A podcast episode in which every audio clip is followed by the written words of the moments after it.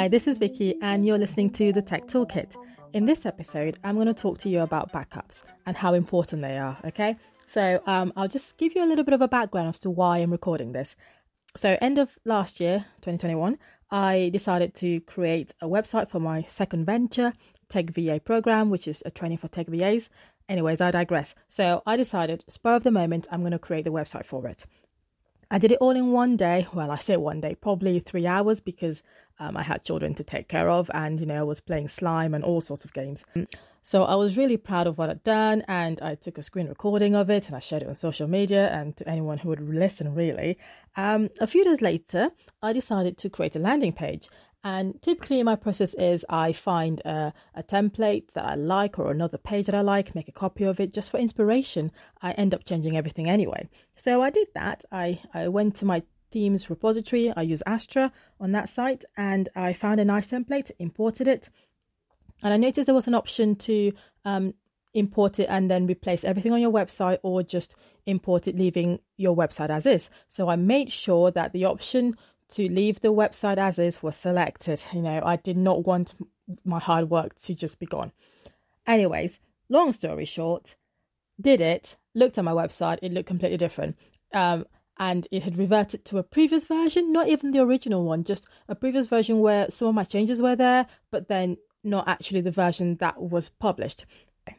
I had a little panic, okay? Took a deep breath um, I thought, okay, that's fine. I've got a backup plugin. I'll just go in there and restore from a backup.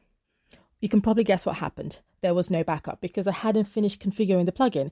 I was in such a rush to set this website up that I did not finish setting it up. I googled it. Um, I found other people's posts that had a similar situation to me, but no resolution worked for me. Okay, so I started to panic a little bit more.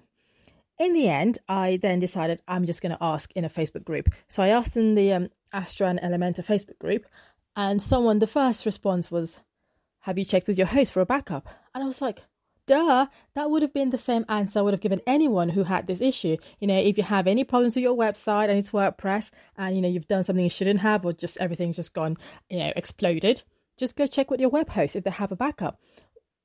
I don't know why I didn't think of this, probably because it was too close to home. So I got in touch with my host, and within minutes, my site was back up again how it was. I was beyond relieved. I mean, it was just an amazing feeling because um, I did have the video that I recorded, so I could recreate the site as a worst case scenario, but I really didn't want to faff around. It was, yeah, it took a long time to get to where I was, so I didn't want to have to redo all that work. So in the end, the backup was there and I got it all working again.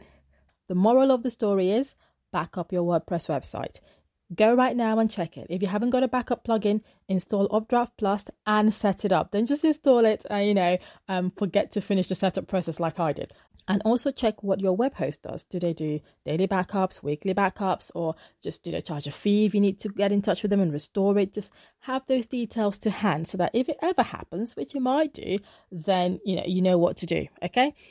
So that's today's pep talk done. Make sure you have your backup working. And if you've got any questions or need help with anything with your WordPress website, do feel free to get in touch. My website is codevector.com. And obviously, I'm going to be super hot on the backups right now. I mean, I'm always super hot anyway for my client's website. It's just my stuff is too close to home. Anyways, thank you for listening and hope you found that very useful.